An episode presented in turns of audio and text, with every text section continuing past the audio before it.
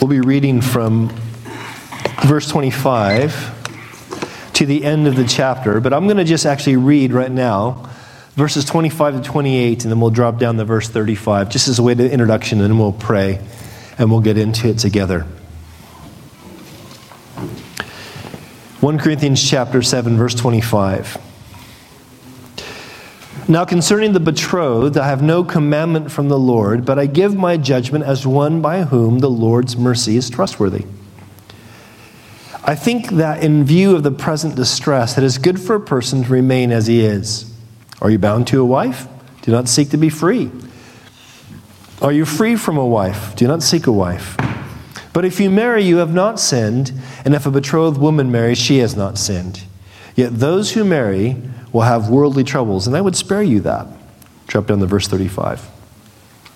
I say this for your own benefit, not to lay any restraint upon you, but to promote good order and to secure your undivided devotion to the Lord.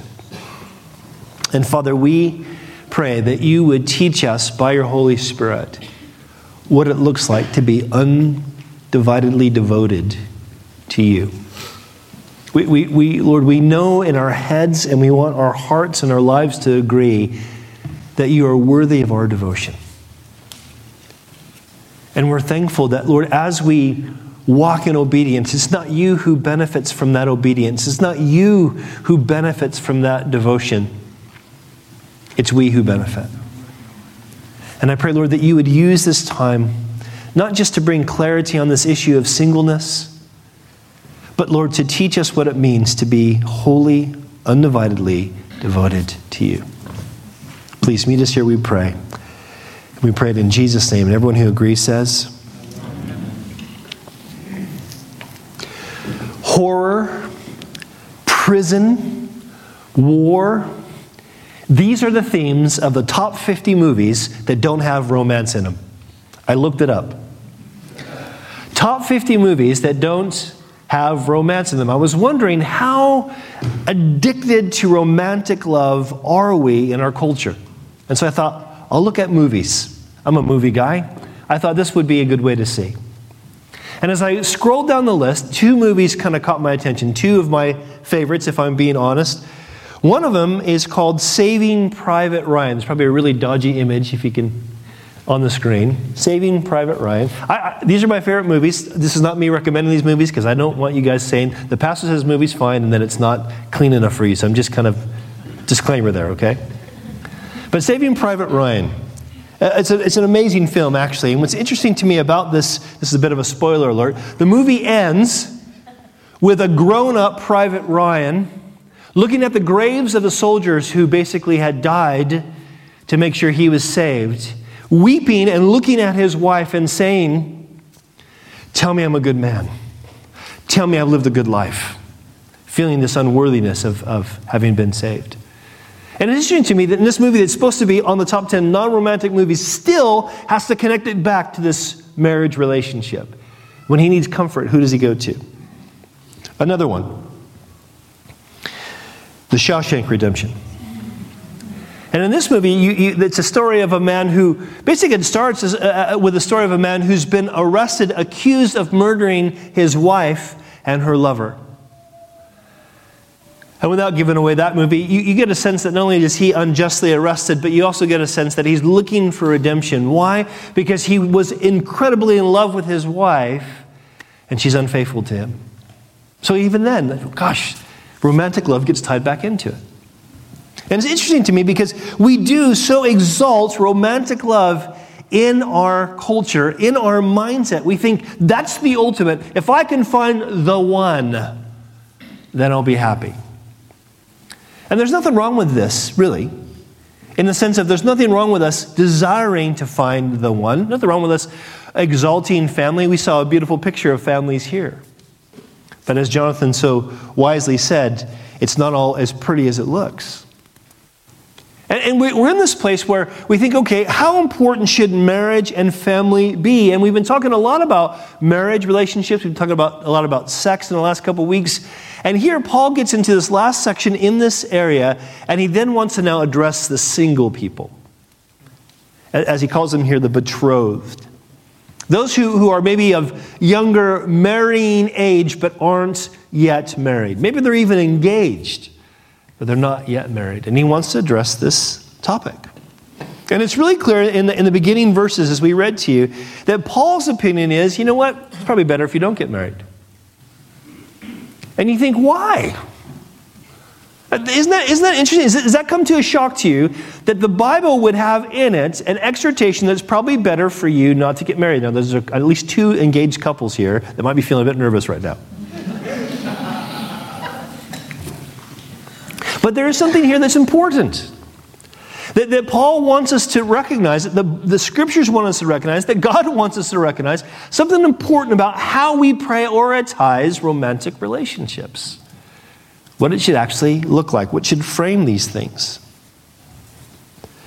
Interesting, Paul gives one of the reasons why he seems to be motivated to encourage singleness. He says in verse 26, I think that in view of the present distress, it's good for a person to remain as he is. In other words, if you're already married, don't try to get divorced. If you're already single, don't try to get married, just stay. What's this present distress? Different opinions about it. Here's what I think it is I think he's just talking about how tough life is. Life's hard. And sometimes we think if I find the one, it will be easier, but that's not necessarily true. You find the one, and life, guess what, is still hard. Instead of one sinner trying to get through the, this broken life, you got two sinners trying to get through this broken life, sinning against each other. You throw kids into the mix, it gets even more complicated. And so Paul's kind of motive seems to be here look, there's got to be some way that we're being wise about this. In fact, Paul's real motivation, though, really isn't about whether people are married or single. His real uh, motivation is what we saw in verse 35, and that is he wants to secure our undivided devotion to the Lord. He wants people who are, in the Corinthian culture, obsessed with sex. And even some who are in that culture in rebellion against that obsession are now obsessed with singleness.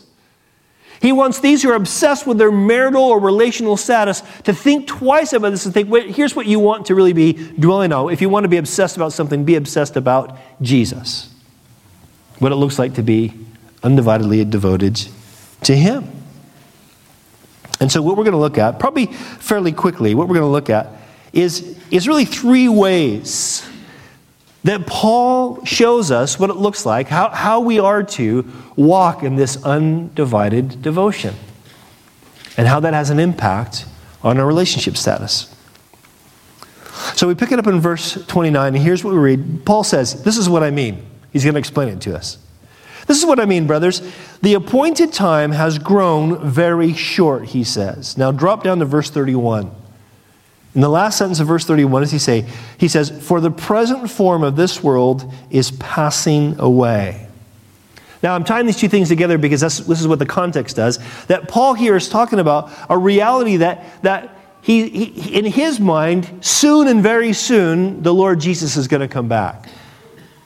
And you need to recognize that all of the biblical writers, listen, all those who wrote Old Testament and New Testament wrote within view this, this mystery, especially in the Old Testament, this mystery becoming more of a revelation in the New Testament, but this reality of heaven and earth coming together.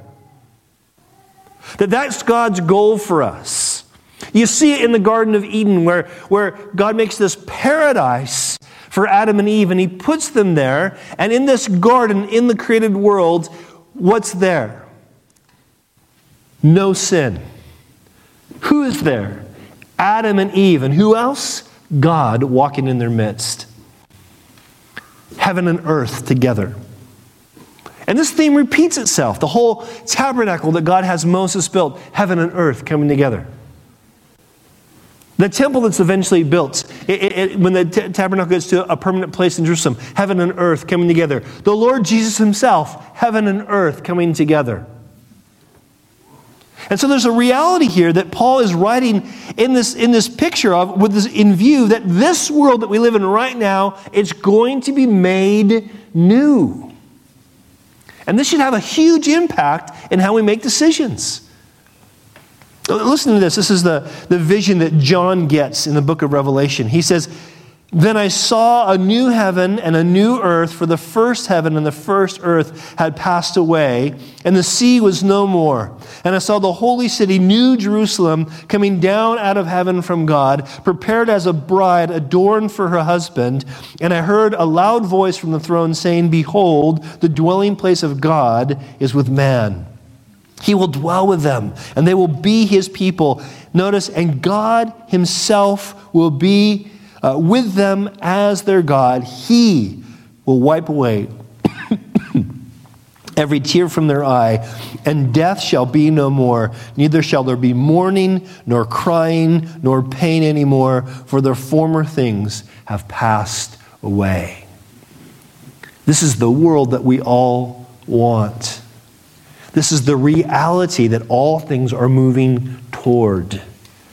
And Paul says this should impact that coming in the future, should impact now what we do in the present. That's the picture. And so Paul says, listen, here's the thing that I want you to think about. I want you to think about, listen, that this new world that we all want, this world that we're going to live in, this renewed world, listen, it comes through what Jesus provided in his death, his resurrection, his ascension, and his return. This is what we're longing for. This is what we're living for. And because of that, he says this should impact our relationships now. Because this world's going to be renewed, listen, our relationship goals should be renewed. In light of what's coming, in light of our certain future, our relationship goals should be renewed. Look at verse 29 again. Paul writes, he says, uh, The appointed time has grown very short. From now on, he says, let those who have wives live as though they had none. He's not saying go play the market. He, he, he's not saying ignore your marital responsibilities.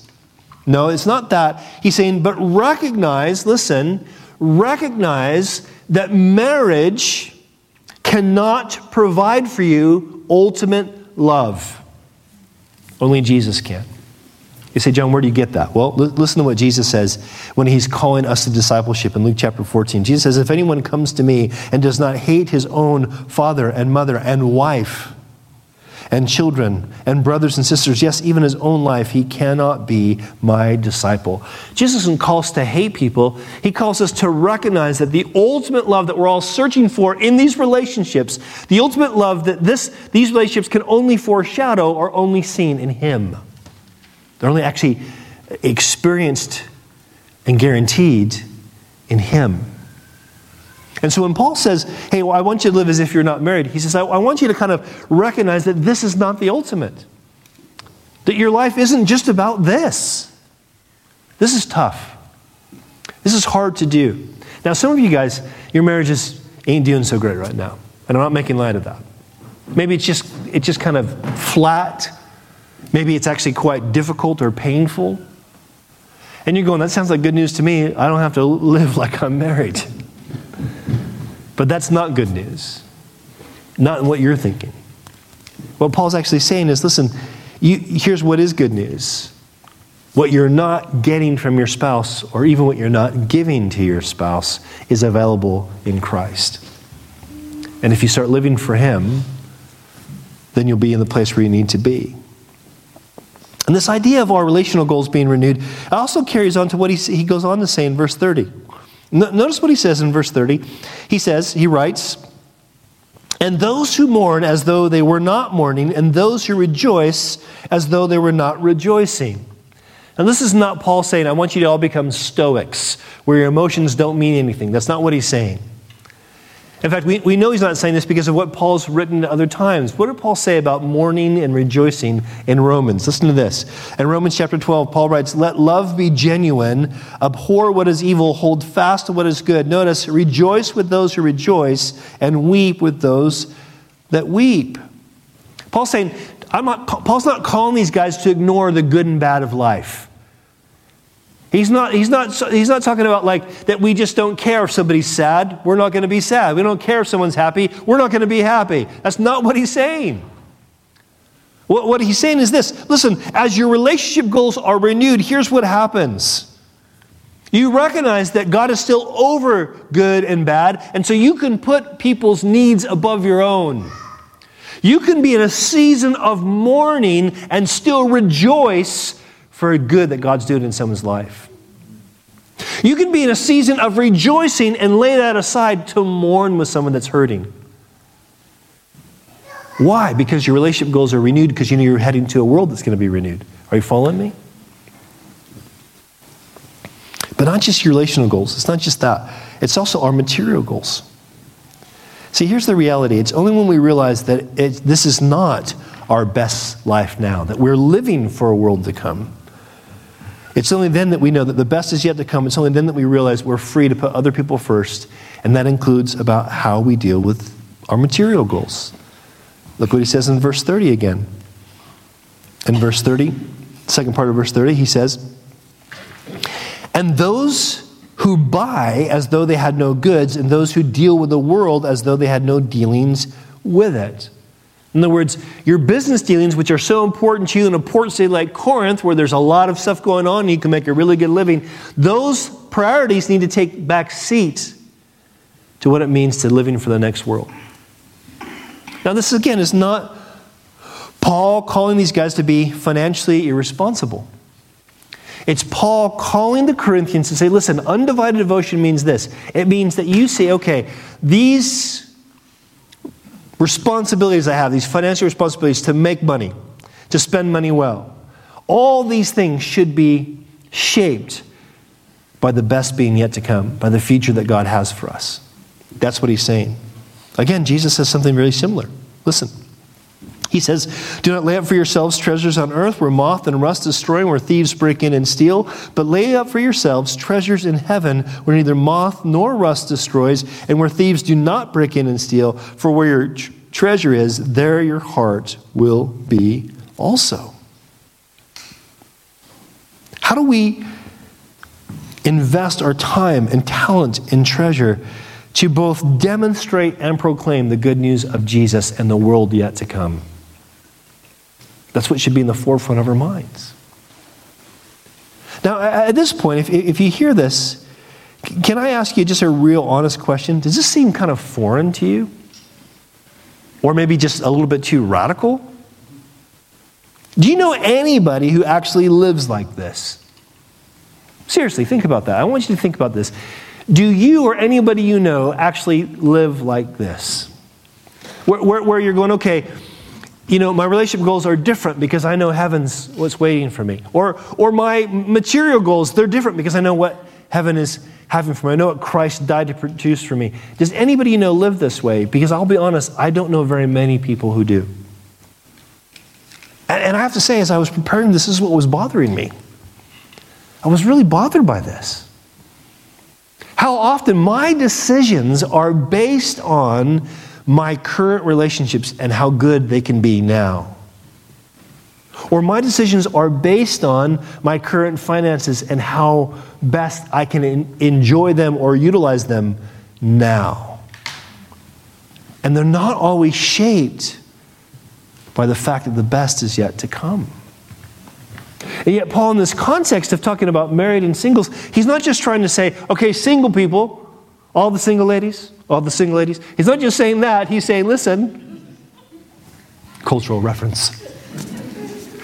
He's saying, listen, it's, all of us need to think about how are our lives undividedly devoted to Jesus?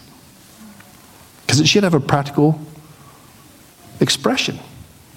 Which brings us to the next bit.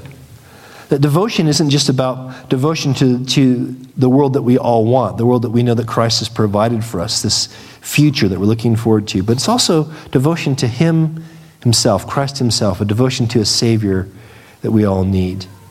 Now, in, in verses 32 to 35, we're going to look at this, and I'm framing this with three questions because, again, I want us to kind of feel the challenge that Paul's bringing to the Corinthians. We need to feel the same challenge. So here's the first question do you recognize the responsibility of marriage? Especially those of you who are maybe engaged, or those of you who would like to be married, you're single but you'd like to be married in the future. Do you recognize the responsibility of marriage? Because listen to what Paul says. Paul says in verse 32 I want you to be free from anxieties. The unmarried man is anxious about the things of the Lord, how to please the Lord, but the married man is anxious about worldly things. Don't think worldly as in bad, think worldly as in here and now. That's what it means in this context. How to please his wife, and his interests are divided. And the unmarried and betrothed woman is anxious about the things of the, uh, of the Lord, how, how to be holy in body and spirit. But the married woman is anxious about worldly things, again, here and now things, how to please her husband. Do you see what he's, he's doing here? Paul's laying out what it looks like to be married as believers.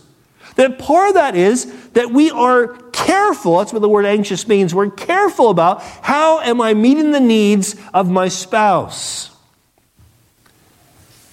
Being married as a Jesus follower is not just about sharing rent. It's not just about making all your dreams come true. It's about recognizing I'm meant to demonstrate the gospel by how I treat this person.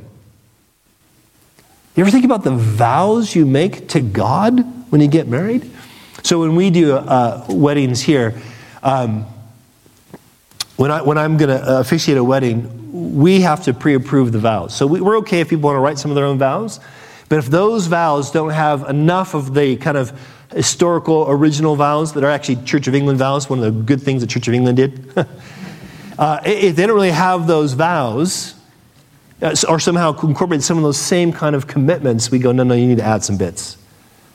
Because people need to recognize they're saying, God, this is the stuff that we are committing to you, and it's serious stuff. Till death do us part is serious stuff. In sickness and in health, for richer, for poorer, that's serious stuff. Now, this is no way me trying to condemn anyone here who's gone through the pain of divorce. But it is about us recognizing that, that, that, Paul wants the Corinthians to go, Do you get the commitment you're entering into? It's a serious thing. Now, reread the verses again. This commitment to saying, okay, I'm meant to demonstrate the gospel by a complete commitment to this other person. But here's the other option I want you to be free from all anxieties. The unmarried man is anxious about the things of God about the things of the Lord, how to please the Lord. But the married man is anxious about worldly things, how to please his wife, and interests are divided. The unmarried or, or betrothed woman is anxious about the, the things of the Lord, how to be holy in body and spirit.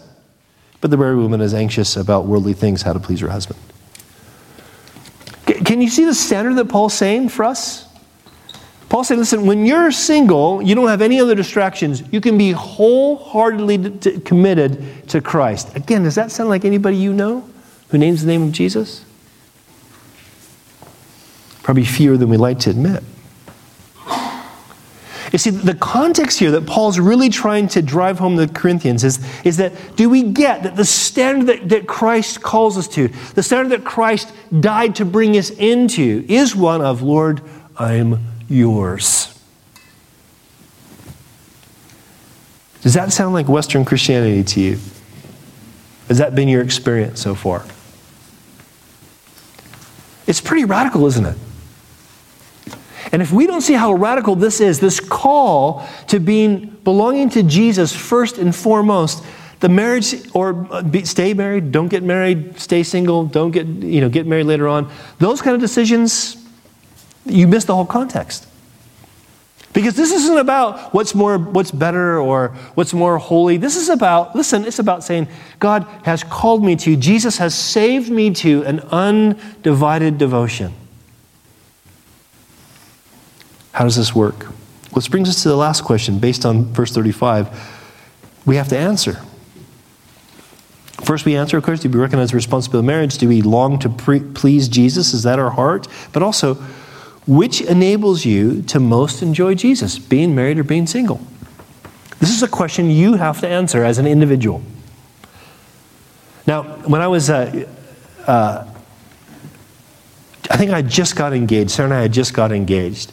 And I was talking to the assistant, the guy who was one of the pastors at the, at the, the church we were going to. He was doing our marriage prep stuff. And I went to him and I said to him, You know, I, I'm feeling really nervous. I'm not really sure if I'm supposed to marry Sarah. I don't know if I'm supposed to be married to Sarah. I think I'm supposed to be married someday. I don't think I'm called to be single, but I'm sure I'm supposed to be married to Sarah. Goes, There's one way to find out. Marry her, and you'll know it's God's will for you to be married to Sarah. And I'm like, Wait. so I called this bluff, and I married her. Best decision, ever, second best decision I ever made. One of the worst decisions Sarah's ever made, but that's, you know, that's right. There's this reality, listen, there's this reality that, that Paul's getting at that, that, as we'll see in a minute, marriage is for life. It's a permanent thing.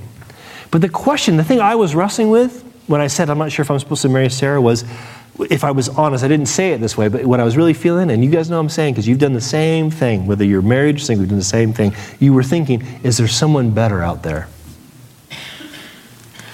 In Sarah's case, yes, there was someone better out there. My case, probably not. Was there someone better out there? Because we tend to look at marriage as this is what's going to make my life have meaning and purpose. And it doesn't work that way. We have to ask the question how can we most enjoy Jesus? Look at what Paul says in verse 35. He says, For I say this for your own benefit Paul says, I, I, want you to benefit from this. I, am calling you to this undivided devotion. I'm, I'm calling you to think through what it means to be married or single for your benefit. I want you to benefit. He says, not to lay any restraint upon you. In other words, I, am not trying to say, no, don't get married. Nor am I trying to say, yes, hurry up, go get married. He's saying, that's not what I'm trying to do. What I'm trying to do is this listen, promote good order. Make sure that you guys are married, who are married, treat marriage the way God wants you to treat marriage. And those who are single, are okay with that singleness so that you can listen to secure your undivided devotion to the Lord. That's his whole motivation. So think about this. Do you see marriage as a way to honor Jesus with your sexuality? Serious question. Do you see marriage as that way? Because that's one of God's intentions. Do you see marriage as a way to know Jesus as you lay down your life for your partner? Do you see marriage as a way to multiply your efforts to, to make Jesus known? If you're like, yes, yes, yes, then get married. Great. Good. It's a good thing. If the opportunity arises, get married. It's totally cool. It's a good thing, Paul says. But if you're single, here's this Do you see singleness as a way to honor Jesus with your sexuality? Wait a second. Didn't you just say, haven't they been saying for two weeks, John, you can't have sex outside of marriage? And now you're saying I can honor Jesus as a single person with my sexuality? Yes. You honor Jesus as a single person with your sexuality by abstaining from sex. by saying, Lord, as much as I maybe would have that desire, if you have that desire, I want you more. You're more important to me than my sexuality. There's a crazy idea. Do you see singleness as a way to honor Jesus with your sexuality? Listen, do you see singleness as a way to experience His love more and to pursue a multiplicity of gospel centered relationships? Sarah and I have a great marriage, super thankful for Sarah in prep, I was telling her this as we were driving home the other night, just saying, I've really enjoyed the prep because I am super thankful to be married to you, babe. You're great. But here's a reality being married together, we need to invest in that relationship. And sometimes that means we can't invest in other relationships that we'd like to. It's, it's a, it takes planning for us to spend time with friends and not, be, not friends who are couples. It, it's, it's a lot, it's work. Whereas when I was a single guy, when I was interning at the church back in the day years ago, I could just kind of do whatever I wanted. I didn't have anybody to, to answer to or consider. I could do what I wanted. Now it's tricky. And that was even more tricky when we had all the kids at home. But when you're single, you have a freedom to have a multiplicity of gospel centered relationships. Do you believe being single frees up your time and your talent and your treasure for the kingdom? If that's what you think, guess what? Stay single. You're in a good place. Now, I know singles hate this kind of message. Being single means you're more productive for the kingdom, so stay single. Easy for you to say, John, Mr. Happily Married. but, but here's the reality whether you're married or you're single, the motivation should be undivided devotion to Jesus. Are you following me? And we who are married do a disservice to those who are single when we act like, and sometimes we're faking it, which is really odd, but we act like, oh, our relationship is the ultimate. Is it? Because what does that say about your relationship with Jesus? As great as Sarah is, she does not love me anywhere near as much as Jesus does. And as great as Sarah is, the greatest thing about Sarah is our ability to seek the Lord together.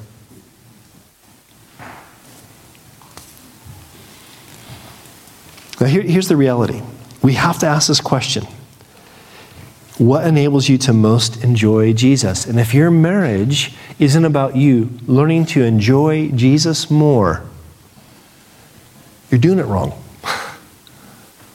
Do you understand? You're doing it wrong. Which brings us really to the last bit, okay? Because, well, let me read this verse. This is what John, uh, John writes in 1 John chapter 4. He says, And this is love. Notice in this context here, nothing about marriage, nothing about sex. And this is love, not that we've loved God, but that He has loved us and has sent His Son to be the propitiation, that's the sacrifice for our sins uh, Beloved, if God so loved us, we also ought to love one another. We don't equate this to a marriage verse, but this is a marriage verse. This is, this is what marriage ought to demonstrate. The Lord sacrificed for us, we're going to sacrifice for each other. This is why, listen, even in a bad marriage, even in a sexless marriage, which isn't God's will, by the way, there might be times and seasons when that's the case, but it's not God's will. Adam talked about that last week. But even in a bad marriage, Christ can still be glorified if we're seeking to sacrifice for the other. But Paul's not saying that the only relationship that matters is you and Jesus. That's not what he's saying. Because the devotion that he's calling us to, this undivided devotion, is devotion in the kinds of relationships that all of us crave. We, we, we, there's a world that we all want that we're on our way to, but there's also relationships that we all want that we think that we're going to find in marriage. Let's talk about that. Verse 36. If anyone thinks that he is behaving uh, is not behaving properly toward his betrothed, if his passions are strong, and it has to be, let him do as he wishes. Let them marry. It is no sin. So let's just be really blunt. It's right there in the notes. Okay, just in case you're misunderstanding, Paul's saying if you desire sexual, sexual intimacy within marriage, that's a good thing. Totally cool. That's great. Listen, there is no shame in God given sexual desire. None. There's no shame in it. Now, we pervert sexual desire, every single one of us. The only person who hasn't perverted sexual desire is Jesus. But there's no shame in sexual desire. None. And marriage between one man and one woman in life is the proper place for it. So, you know what the idea is? Marriage, married people should enjoy sex. If you're married, and there's no physical reason why you can't be intimate, you should be intimate and enjoy it. It glorifies God. It, God is pleased with it. It's a good thing. But what does he say in verse 37? He says, But whoever is firmly established in his heart, being under no necessity but having his desire under control, and has determined this in his heart to keep her as his betrothed, he will do well. So the idea here seems to be like if you've been engaged for a long time, remember in the, in the first century, they had long engagements not because they were had serial dating and had were looking for someone better or just trying to raise money to get married. They just had long engagements. They were often arranged marriages when the, the people were quite young, and then they got married when they felt like they were ready to get married. Okay, and they would get to know each other during that engagement. And in Jewish context, even you had to get a divorce to, to end that engagement. It was, it was a serious thing. And so Paul's kind of thinking about some of these people who are like, have been engaged for a long time. And maybe they're thinking, you know, I would, I would probably like to get married, but it's not that really that big a deal to me.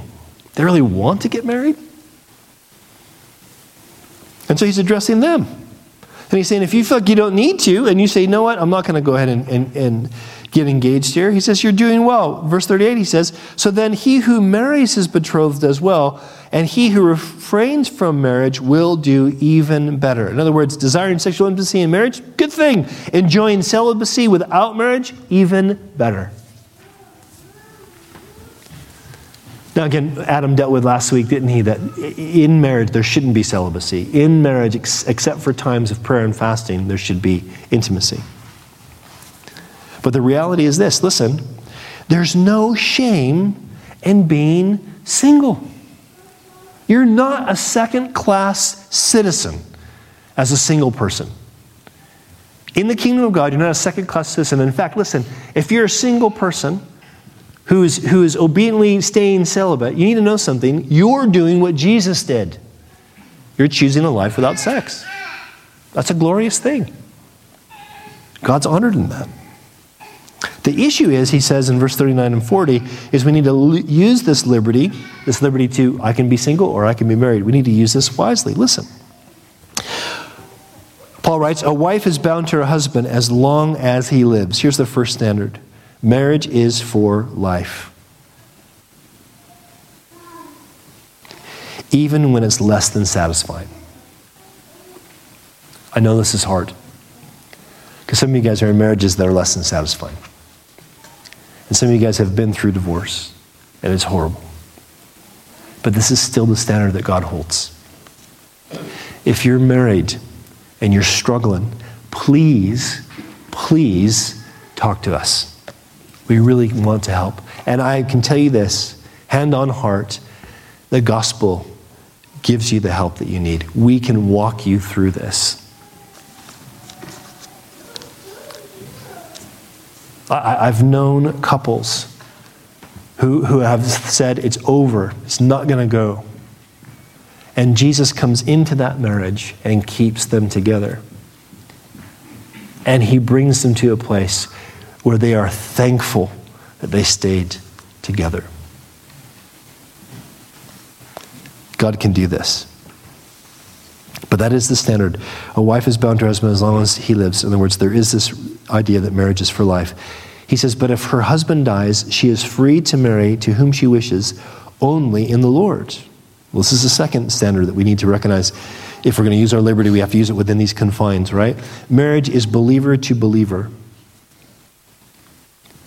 In other words, if you claim Jesus as your Savior, you need to marry someone who also follows Jesus. This is why when people, at servants, want to get really involved in ministry, and uh, I'm not saying just attend, but they think we want to do something up front. We want to sing the team. We want to teach Sunday school. If we find out that they're dating someone who's not a Christian, we talk to them. Because it's not like we say that, look, the Bible says you can't date a non Christian, because the Bible doesn't say anything about dating. But the Bible's really clear about marrying someone who's not a Christian. And it's just crazy unwise to date someone who's not a, a follower of Jesus if you're a follower of Jesus, because that is the standard. Now, if you become a Christian after you're married, that's a different issue. Paul, again, we did, looked at that last week. But that's still the standard. But also notice what he says in verse 40. Paul says, Yet, in my judgment, she's happier if she remains as she is, and I think that I too have the Spirit of God. Now, why is he saying this? Paul's making, he's making it clear. He's not trying to put, as he said earlier in verse 35, a restraint on people. He's not trying to put some burden on somebody. What he's trying to say is listen, listen, this is a, there's a liberty issue, there's a decision you have to make, and where the scriptures are silent, the Spirit will speak. God's Spirit will make it clear to you what you're supposed to do. If you're an engaged couple, seek the Lord and say, God, we just want to make sure this is the right thing. We really want to make sure this is the right thing. Now, the engaged couples, at least the, one of the engaged couples here, I know is, is thinking through this pretty hard. So I'm pretty confident they're, they're doing okay. But maybe the other one that I don't, I don't know as well, I don't know if you thought through this really well. And maybe some of you guys are engaged I don't know about, and you need to think about this a bit more carefully. Or maybe you are dating someone who's not a believer and you need to think seriously is this a good idea? Because, yeah, I can't point to a verse, but what would the Holy Spirit say to you right now? And for you who are married in those bad marriages, Guess what? The scripture has lots to say to you. The Holy Spirit can show you how it works. The issue always is do you want to live in this undivided devotion to Jesus?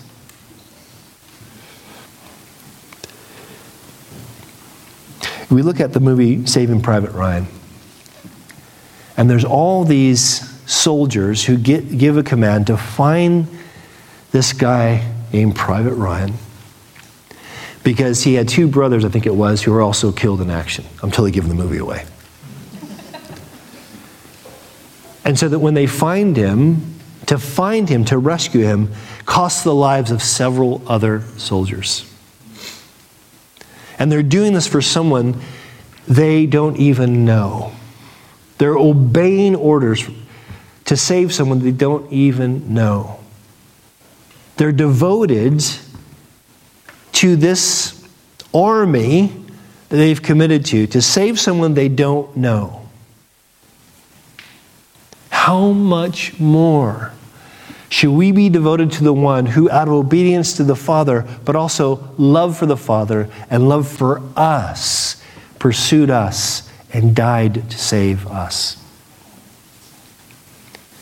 In the movie The Shawshank Redemption, the main character, Andy, literally digs his way out of prison with a spoon. He's devoted to find the freedom that he knows he has to get. And to do it in such a way that all the junk that's happened to him, all the injustice, is somehow redeemed. And it's a movie. It doesn't really happen in real life. People rarely escape from prison and people get busted and unjustly judged all the time. But if he's devoted in that, in that story, how much more should we be devoted to the God who's pierced history, who lived a perfect life on our behalf, who died a substitutionary death on our behalf, who rose from the dead, who ascended to heaven, who's seated at the right hand of the Father, who gives us that perfect position as we're seated in Christ? How much more should we be devoted to him who's devoted to us? And how should that impact your relationship status? How should it set it free? For you guys who are married and for you guys who are single, what you desire, I know what it is because it's the same thing I desire. You just want to know real love. It's not a marriage, it's in Jesus. It's in Jesus. And Father, I pray that you would bring this fresh revelation of real love to our hearts. That, Lord, we would be desirous of something more than just romantic love, something more than just a good married life or a family life. Lord, that we would desire you. Because, Lord, you are so committed to us. Teach us to be devoted to you. Teach us to trust you, Lord. And I pray for anyone here who doesn't know you, Lord, that they would be at least intrigued by the kind of God you must be for people to be this devoted to you. Please, Lord, we pray that you would do this work. And we pray it in Jesus' name. Amen.